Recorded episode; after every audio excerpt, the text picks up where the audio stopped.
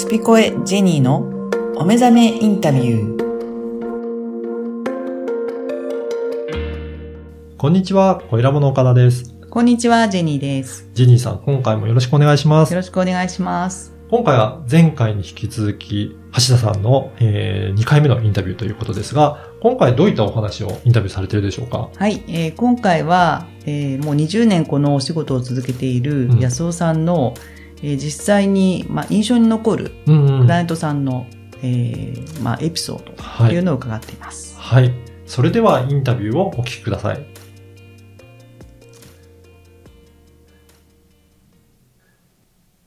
じゃあ今回は安尾さんが今までもう延べ何人ぐらいセッションしたんですか？わかんないもなんかこの、この前、1年、2年、2年ぐらい前か。う。うん。なんか、どれぐらいかなって言って、お大雑把け、だいたい5000人ぐらいだった。そんなに？うん。すごいね。じゃあもうその2年前にその5000人だから、今はそこから1000人増えてるかな。せまあ、1000人は増えてないと思う延べはなるまあ、ほら、同じ人のリピーターというか、うんうんうんで、そういう人たちも多い。うんうんうん。で、その、まあ、5000人、6000人の方の中で、まあ、印象深かったっていう、なんかエピソードって、お聞かせ願いますでしょうか？まあ、もう、たくさんね、うんあるんだけうど、んうん。まあ、まあ、いろんなとこに、あの、クライアントさんに呼ばれてね、うん。まあ、今はそんでもないんだけど、一時期いろんなとこになんか、あの、準、準業者みたいな感じで、いろんな地方に呼ばれてね、うん。うん。行って、そこでお客さん集めていただいて、うん。まあ、セッションするっていうのが多くて、うん。で、まあ、もうほぼ初めて対面する人じゃないですか。で、その時、あれでしょ？あの、紹介。あ、紹介されて、みたいな感じの流れじゃなくて、初めてでも、誰ちゃんの紹介の初めての人とか。ああ、それ、でも個人の時はそうだけど、呼ばれていく時は、うん多分地方の何々で広島ね、広島とか、あの、大阪とか呼ばれていった時に、そこのクライアントさんが、あ、こういう人が来るよ、こう見える人が来るよって言って集める人だよ。あ、なるほど。じゃあもだから向こうは全く、こっちは全くその人知らないし、誰かの、まあそこの、よ読んでくださる方の仲介でしかないじゃん。う、うんうん。で？どこで、どこの話？その中でも。何笑ってんの？裁判官か。そう。その中でね、印象的な、今ふっと思い出すのが、それココーチなんだけどね。うん。で、あのーお客様ってもうすぐ、あ次どうぞって入ってくるじゃないですか、うんうん次の人がね。だちょうど入ってきた女の人がね、まあちょなんか入ってきた瞬間に、この人普通の人じゃないなと思った雰囲気が。うんうん。まあでも、まあ一見すごい素敵な女性で、年からするとまあその時40代ぐらいかな。スーッとしてて、なんかデニデニムのワンピースみたいに着てたよ。で、なんか、ビトンのポーチを持って、で、なんかまあ、まあ素敵な女性だったの。でも入ってきた時に目線が上から目線だった。うんうん。こういう感じで。うん。うーんって自分を見てね、うん。あ、あー安尾さんを見ながら、寝踏みしてるってあ、な感じるほどね。うわ、嫌なタイプだなと思ったのね。で、座れなりに、で、いきなり、いきなり向こうから、私の前世はわかりますか？ってこんな感じだと。うわ、もう一番嫌なタイプだと思って、ね、いや、ちょっと待ってください。な物事には順番があるんでって。うんうん。ね。で、え、そういうのを伺ってきたんですけどって。私の前世をきあの聞きたくて来たんですけど。もう、上、上から目線でしょ。うん。で、これが自分の個人的なお仕事で来てる人だったら、かつて、その以前にあったんだけど、うわ、あなた、あなたみたいな人お話したくないから行くとこ違うと思うから帰ってってお金いらないからって、もう追い返したことがある。うんうんね、人に物事を聞くって姿勢ができてないじゃん。うんお金払えばいいと思うんじゃないって、そういう話じゃないでしょ。うん。うん。ででもその時に、クライアントさんが間にやっぱ介在するから、で、前のことも思い出して、あ、ここでね、もう帰ってっていうのは簡単だけど、いや、ここはちょっと自分のね、修行のためにね、我慢しようと思って。で、むかーっと来た時、うーんって見てて、ったらその人の前世が見えてきたわけですよ。だまあ前世ってたくさんあるんだけど、ある一つの前世が。うん。だその人が、その中国のあるその王朝時代の皇后だったんですよ。うんうんうん。うわ、こういう中国の王朝のね、あなた皇后でね。で、その時に、まあ、その、国の未来とかいろんなのを占うためにこういう占い師みたいなね、霊能者みたいな自分の前にいろんな、おあの中国全土から集めてね、占ってもらって。で、それで、自分に、い、意に、い、い、意に何？意に合わない。意に意に小生のことを言われたら、何を言ってんだって首を跳ねてたわけ、占い師とかの。もう、殺してたのね。殺してたわけよ。うんうわだからそういうふうな、昔からそういうことをや、よく、あの、いろ、今でもいろんなところにこういう占い師とか霊能者とかすごいって言ったら、あっちこっち言って、言ってるんじゃないですか？って言ったら、ね、したらさ、いや、そんなことありませんとかって。で、なんかもうそれいちいち言うことがこうカチってくるのね。で、そのうち、うわ、もうじこっちもカチってきてたんだけど、ないけないいけないと思いながら、うん。で、いや、あなたさ、その山とかね、し大自然の中でね、裸足で歩いてみたらどうって。土、土をは、あの、足の裏で感じてっていや、まあ私ね、嫌なんですって。ね。ヒール、ヒールじゃない靴は靴じゃないと思い、靴じゃないって言うわけです。あ、ヒールがないのはね。そう。ん。で、裸足なんてありえませんってわけよ。ね。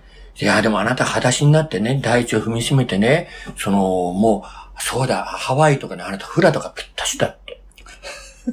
いう話をしたの。で、その中国の時も、中国の、おあの、王朝の、こう、お、お妃って言った時も、私は中国は嫌いなんですって言うわけですよ。で、なんでって言ったら、汚いからって言うわけよ。うんうんい。や、中国が汚いって言ってもね、中国の王朝、それはきらびやかでね、ルネサンスのね、あの、ヨーロッパよりももっと絢爛豪華ですよ。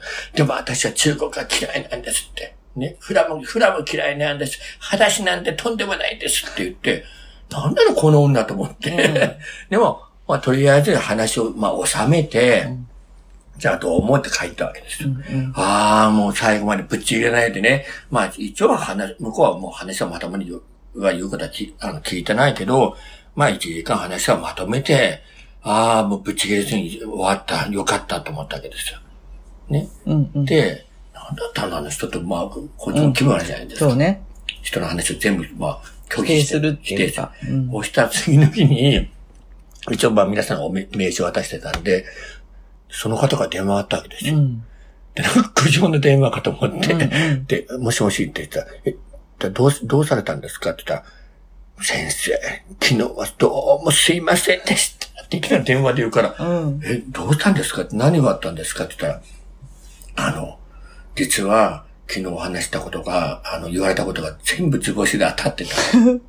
本当？うん。うん。ただ、え、でも、え？でもすごく反反抗的で、あれだったじゃないですかって、入ってきたと上から目線で、寝踏みをされてたのをすごく感じてましたって。うん。でもその時には自分の過去の経験で、うんあ、これは自分のための試練なんだ、勉強なんだなと思って、相手あなたと向き合いましたって。でもそれは自分の成長にもつながりましたって言って。そしたら、いや、私は今までね、こう、いや、その、あなたがちょうど中国の時にね、いろんな占い師を集めてこう言ったみたいに、もういろんなこういう人がいるって言って霊能者だ、占い師だったら点々していろいろ見て回ってたって。うん。そしたらいろんなことを言われて、そのたんびに、いや、これをするためにいくらいくらって言って、結局お金になって、すごい大枚のお金を私はいろんなところにああ、使ったと。使ってきたうんんうんうん。ね。で、だからすごい結局信じられないっていうところに、要するに騙されてきたってことよね。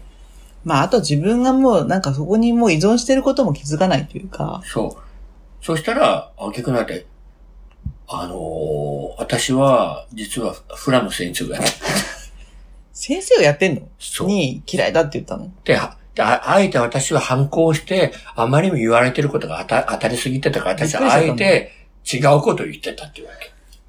それもすごいよね。でも本当にその後に、その時は自分も冷静じゃなかったけど、その、あと家に帰って、冷静に考えて言われてたことが胸に全部ずかずずけ、ねぐさぐさ刺さって、結局だからその中国の下りと、その占い師っていうような人たちのところ、点々としてるっていうところからもう、あ、来たって思って、で、最終的にはフラってなった時に、もうすべてで、もう、キャパがさ、彼女のキャパがさ、もう無理ってなってたじゃない？のもう無理、そうね、無理、無理もあるし、なんかこう、そうやって当てられて、その後なんかこれを買いませんかみたいなさ、そういうのもあるかもしれない、推奨でも買いませんが、そういうのもたくさんあるし、っていうふうな、なんかやっぱこう、警戒心。警戒心があって来たんだろうね。でも警戒心があって、よくわざわざお金入ってくるなと思っちゃう。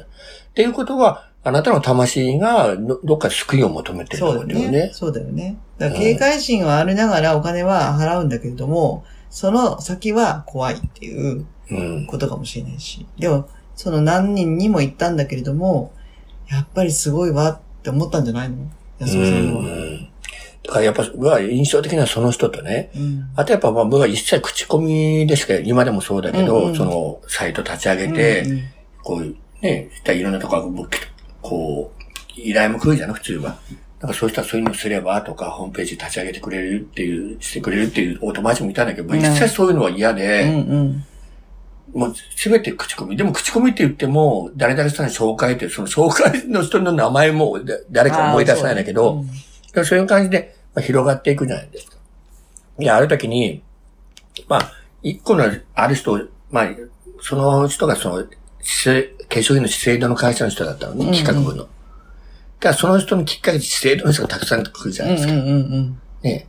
で、まあ、それはある会社だったら、あある会社の人がバーって来るまあ、そのネットワークだもんね。ネットワークだからね。うんうんで、その人の紹介で、たまたま、であの、その先生のことをお話、言ってたら、ぜひ見てほしいという方がいらっしゃるんですけど、って、で、いいですか？って言うから、いや、いいですよって。ただ私は、あの、知っての通り、あの、その当時は、あの、喫茶店とかで見てた。うんうんうん。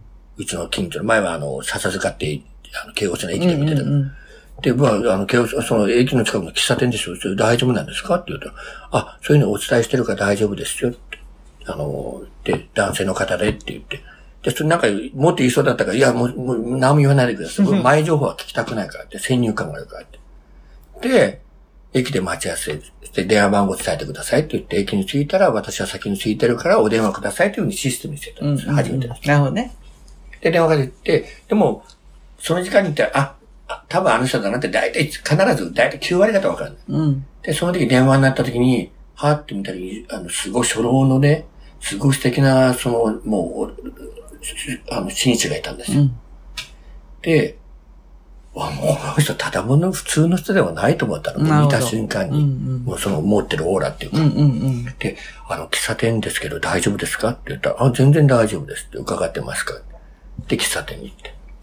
で、まあ、一応、一応まあ、一般的には、あの、名前と生年月日を書いてもらうわけですよ。でもなんか、この人そういうのいらないと思って生年月日なんか、まあ一応、入り口はいきなりこう、霊視するのは、パッて開くって、その時のコンディションもあるから、うんやっぱエンジンかけてとかあるんでね。うんうんうんうんで、ちょっと僕も数日とかで始めみたいとか、統計学の入り口が、だから生年月日がいるじゃないですか。うんで、この人そういうの必要ないと思ったのね。うん。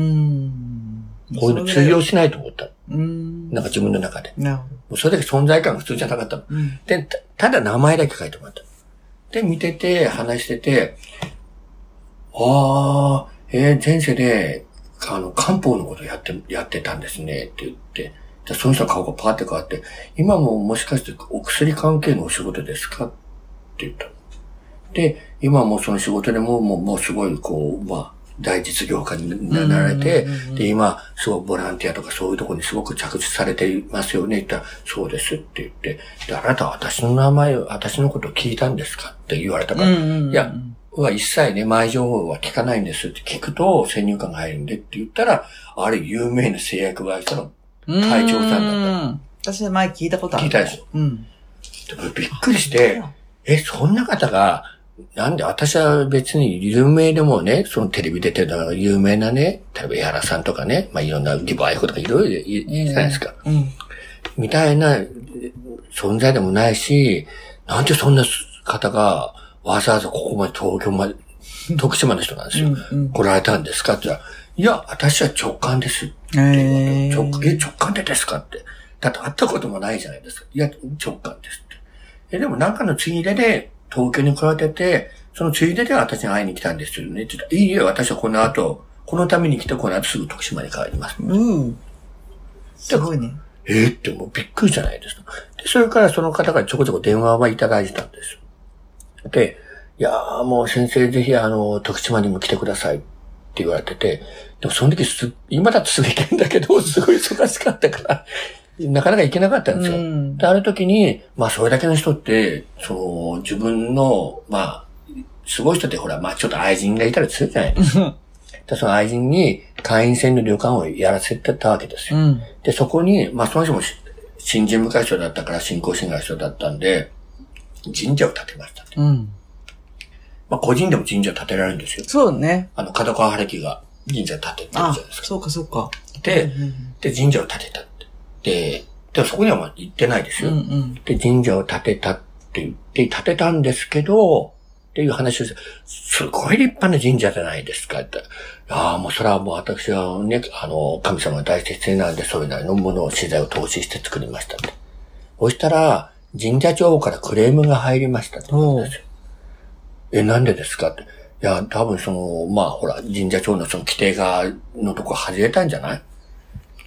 で、その、その電話もらった時に、何々さんって、まあ名前言えない、言えないんですけど、いや、ちょっと神の入ってはいけない領域に入りすぎてるから、ちょっとそれは、その、儲けし、儲け主義とかでや始めたことじゃないし、その方は。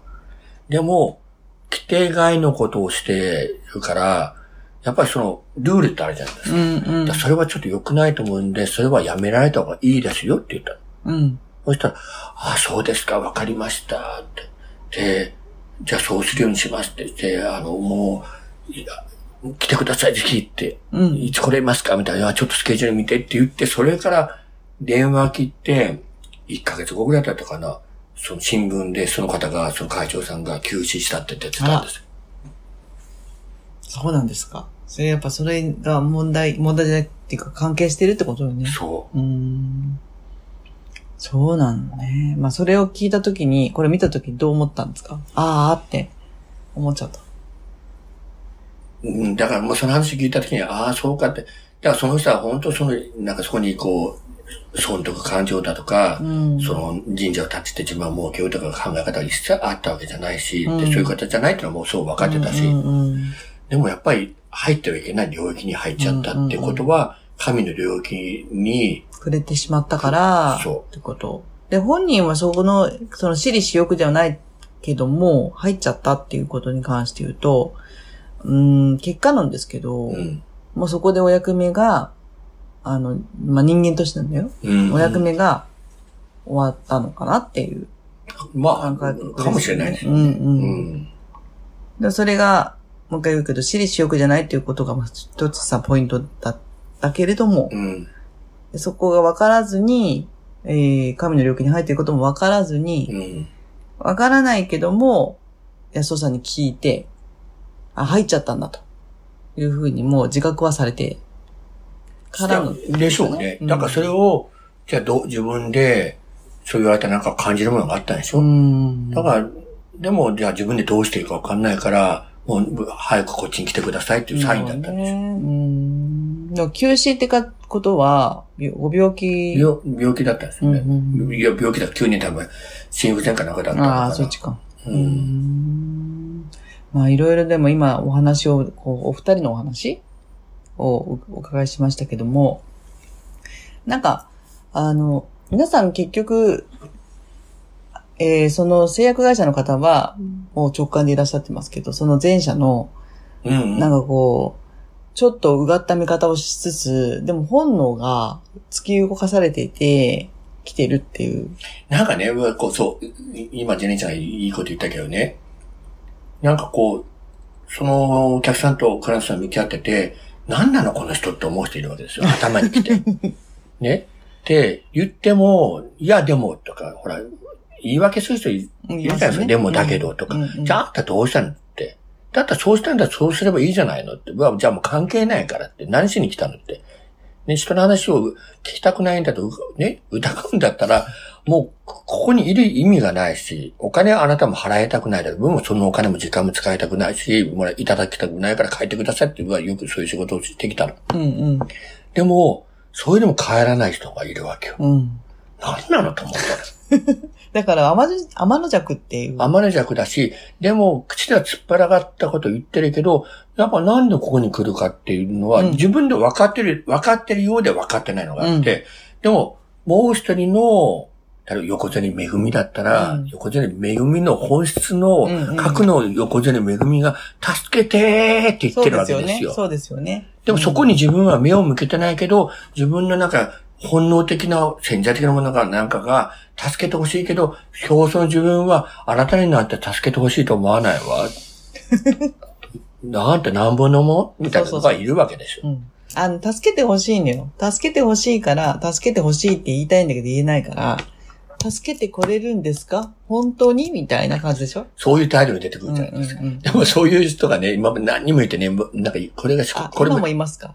や、今はいない。でもなんか以前四国の松山にね、いて、その女女の人とはね、うわ、もうちょっとね、気分悪いぐらいね、ちょっといい加減にしなさいって言ったら、帰んなって言ったの。もう具合悪いって、あんたと話したくないし、でプライベートだったら、あんたとはまず友達にならないし、一分一秒一緒に空気も吸いたくないから、もう目の前から消えれって言ったの。もう金もいらないし、もう帰れって言ったら、本当に。話したくないって。でも帰れないわけですよ。ね。でもなんで俺があなたにね、こんな大物をね、うん。張り上げてね、うんあなたに切れなくちゃいけないわけって、関係ない話だって。うんあなたとはっきり言って話したくないよって。でも、あなたのもう一人のあなたが助けてって言ってるわけよって。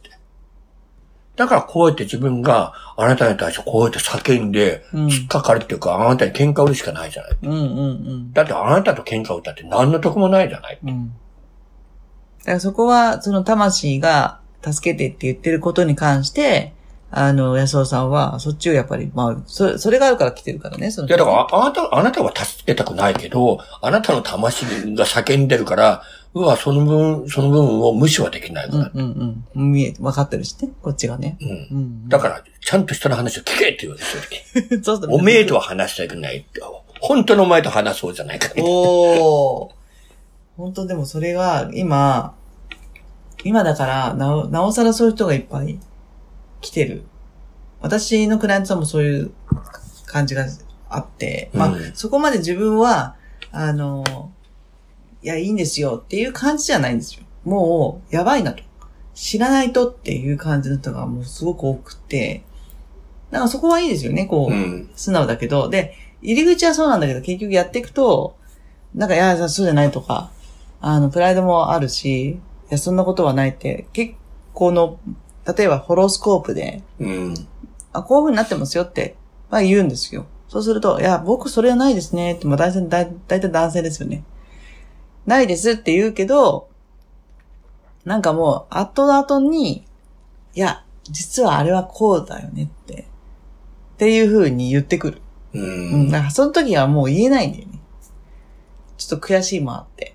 ううん私自分は気づいてない。気づいてないのが、あれかな結構大きいかな。うん。てか、その、ダメな自分を認めたくないのかな？うーん。分かってないんじゃな分かっくてさ。うん、確かに。それがないまぜになってる感じかな。うん。で私はそれを、本当にあの、最初の最初にあの、言った、まあ、占いっていうか。で、何日に来たの？って言われて、うん。いや別にって言ったんですよ。あ、それ自分の話ね。で、じゃあなんで来たんだよいや別に何にもないんですけどって言ったんだけど、じゃあ帰りなさいよって言われたのよ。言われるよで、ね。本当その、安尾さんの言ってた人人だったわけ。でも、いや、なんか言ってくれるんだったらいいなっていう。なんか聞きたいと。そういう態度が、まずあなたの運気を下げてるよって言われたんですよ。でなおかつ、その鎧をね、仮面からしてもう鎧がすごいから、取れって言われたんですよ。わかんないわけ。うん。え？ーみたいな。私何もないけど、みたいな。でそのよ、何にもないって言ってるのがもうよ、もう、ほんとやばいからって言われて、で、ゆくゆく、その人と、まあ、いろんな、うん、ことを、まあ、セッションもあるし、自分の、まあ、会社生活もあって、やっていくうちに、あ、めちゃくちゃあったなって感じなのよ、うん鎧が。うん。だから、何にもないんで、私全然平気ですって言ってる人ってめちゃくちゃやばいんですよ。うん。私の統計学的にはね。うん。だけどもう私今何やっていいかわかんないし、なんかもう本当何か知りたいんですよって言ってる人の方が早いよね、やっぱり。いや、だから、い俗に言うね、世間でバリバリ仕事できてる人の方がね、やばかったりすよ。私、私、やっぱ、会社生活だよ。うん今違うけど。だからその会社生活みたいなもんでね。うんうんうんでもそれだけやっぱバリバリやってて、やっぱ実力もあって頭もいいし、行動力もあるから、それだけの収入を得たりとかチームを得てるわけよ。でもそれが厄介なのよね。厄介よ。だってそれが仮面だから。仮面になって、今だ、今更じ弱い自分をさらけ出さないとかとかね。らそこは、私は女性ででさ、や、それをやっちゃったわけ。だし、父と母の離婚があって、母が大変だったから、母のために、いい、いい大学出て、いい会社に入ればいいや、と。それは自分のモチベーションにもなったから、結果的にはいいんだけど、ベースはさ、誰かのためにっていうのがもうあるので、自分がカツカツなのに、うん。いい顔シーンになっちゃうわけですよ。うん。で、結局そこからまた帰りしていくじゃん、自分、本当の自分と。っていうのがあって、疲れ果てて病気になるとか、うん。で、プラス自分が自分を認めてないから、強い、まあ強いという、あの、芯が強いっていう女性っていうカテゴリーが嫌いだったわけ。で、そこは、裏を返せば、知ってる、その自分の強さも知ってるし、うんなんならキャリアウーマンも嫌いだって言ってても、それも全部キャリアで、が好きでやるっていう、それホロスコープでも分かったんだけど、うん。全部全否定で生きてるわけよ。うんそうすると全否定で生きてると、違う、あなたの来ると場所はここじゃないよっていうことが起きるわけですよ。単純に言うと。うん。あっちだよ、あっち、あっちの場所だよ、君はっていう、なんかこっちが好きで、例えばピンクの場所が好きでピンクのところに行くんだけど、あなたは赤だからって言われることが起きちゃう。うん。でも私はピンクが好きなんだって、うんピンクのところにいるんだけど、いや、君は赤なんだと。でも赤はわかる。でも私は好きじゃない。でも赤が待ってるわけよ。いいじゃん、こっちだよって。なんで来ないの？みたいな。で結局そこが起き起きまくってい、最終的にもう観念していったら、すっごい楽だったじゃんっていう風になってるわけ。だからそういうのが自分でもあったんで、今の、あの、安尾さんの話聞いて、すごくこう、上から目線の人たちが来るっていうのはすごく弱い人なんですよ。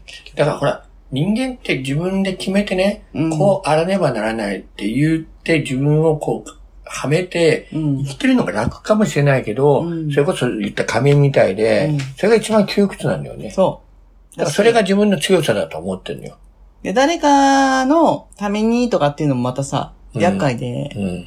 あの、例えばお母さんとかはさ、子供のためにもちろん命かけるじゃない、うん。それはいいんですよ。うん。だけど、そこがず、それがなくなった時に、あの、もちろん子供だって独立していくから、でもずーっと子供は子供なんだけれども、なんかその育児をしている時のその、命かけてるところが、薄、薄れていくわけじゃない？そうするとこう、なんだっけ私みたいな、うんなったりとか、でもそれがあって、あるから人間なんだけども、なんかそこの部分も、ずーっと引きずっていく、誰かの価値観もあるし、うん。でも誰か、誰かしらが周りが変わっていくと、私も変わんなきゃって思って、うん。なんか変わりたいけどよくわかんないみたいな人たちが今は増えてる感じがするわけ。で昔はそうないじゃん。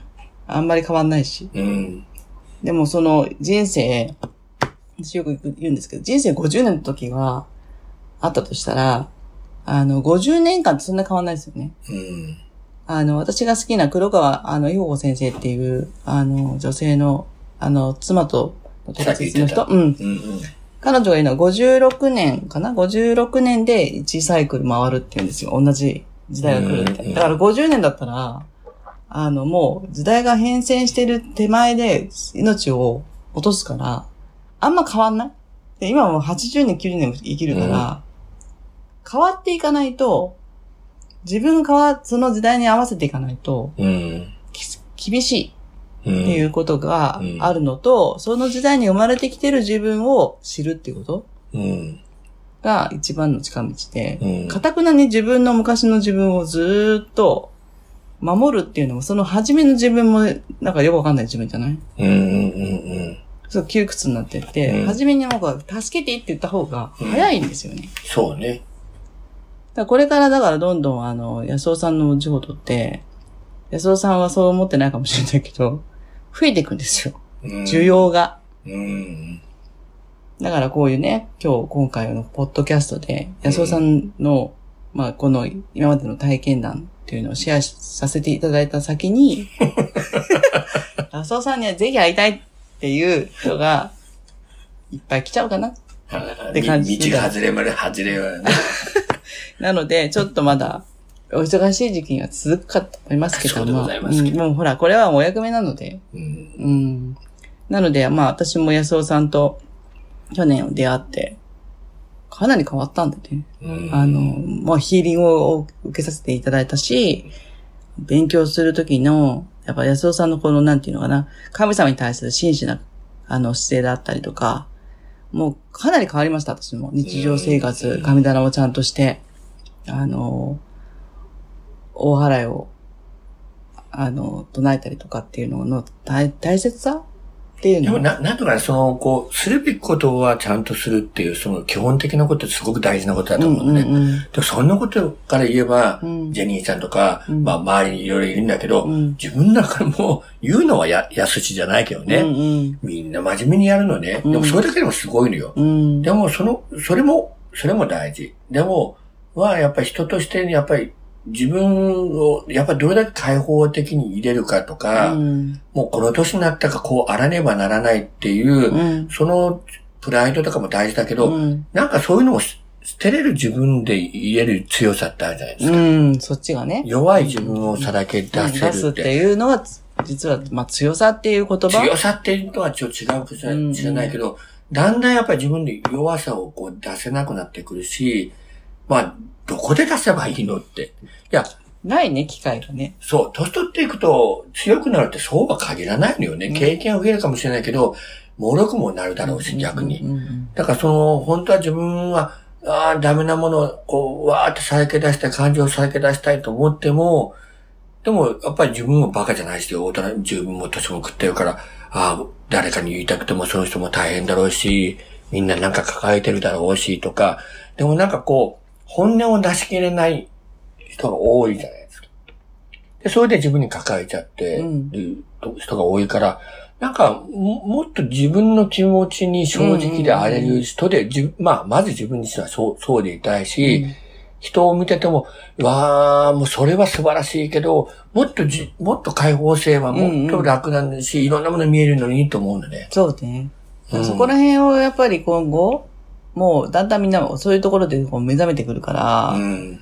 安尾さんに会ったりとか、あの、して、あの、解放していくっていうのが、うん。これからだと思うんですよ。だから、私は解放しすぎても解放しなくていいかなと思ってるんですよ、逆にね。あ、もう安尾さんの時代は安尾さんの時代はこれからなので、あの、これからも元気、元気でいてください。っていう感じです。そうですか。早くお迎えが来ない感じですけど。はい。なので、まあ、安尾さんにもし見ていただきたいと思う人がいたら、私の、えー、LINE 公式アカウントに メッセージを残してください。ということで、はい。安尾さんありがとうございまいや、した。ありがとうございまます。た次回はい。番組で、まだあの、近況を、あの、教えていただくことがあると思います。はい。はい。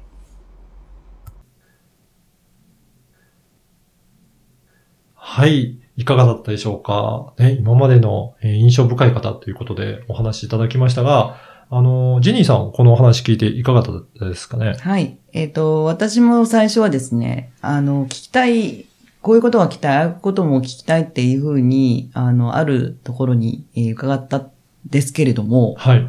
実際何聞きたいんですかって聞かれたときに、うん別にありませんって言ったんですよね。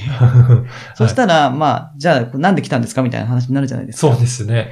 っていう、ちょっと、やっぱひねくれてしまっていた自分が、あの、その、安尾さんのお話を聞いて思い出されたのと、うん。まあ、ひねくれながら、なんかこう、物は試しだみたいな感じで、見てやろう的にね、来るっていうのも、実は、こう、本能うがん。知りたいって、あなんか言ってくんないかなとか、あ。そういう気持ちで来て、よかったね、来てうんってなるっていう流れなんだなと。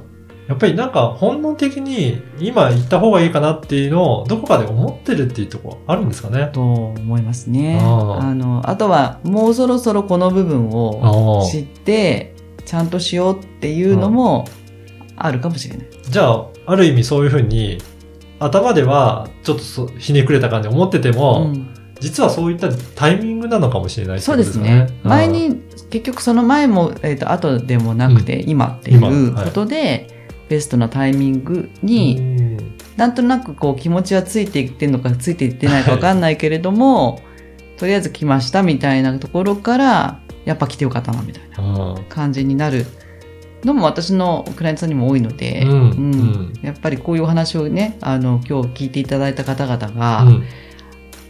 なんか、じゃあちょっと聞いてみたいなっていうのがあれば、うん。ぜひ、そうですあの、この、ね。これを機会に、一旦一度聞いてみるのもいいんじゃないかなって思そうですねいます。なので、まあ、あの、ぜひ今回話を聞いて、もしかしたら、ちょっと興味あるなとか、まあ、軽い感じでもいいと思うので、うんあのージェニーさんの公式 LINE アカウントもありますので、いまずそこから登録いただくと、はいいろんな情報来るので、そこからがいいですかね。はい。はい。えっ、と、私の方に、まずあの、橋田さんの、うん。安尾さんのちょっとセッションを受けてみたいなっていう方も、うん。うん。ちょっと安尾さんがあの、あまり SNS をされていない関係もあるので、私の方にご連絡いただければおつなぎ、おつなぎしますし、えっ、と、私の方では、あの、引き続き、公式アカウントの方に登録していただくと、10分間の無料リーディングをお付けしてますので、あの、もう残り少ないほう。2020年をどう。過ごすかうんっていうことを、あの、お聞きになりたい方はぜひ、うんあの、活用していただければと思います。はい。ぜひ、ちょっとでも、なんか興味あるなと思った方、登録してみてください。今回もどうもありがとうございました。ありがとうございました。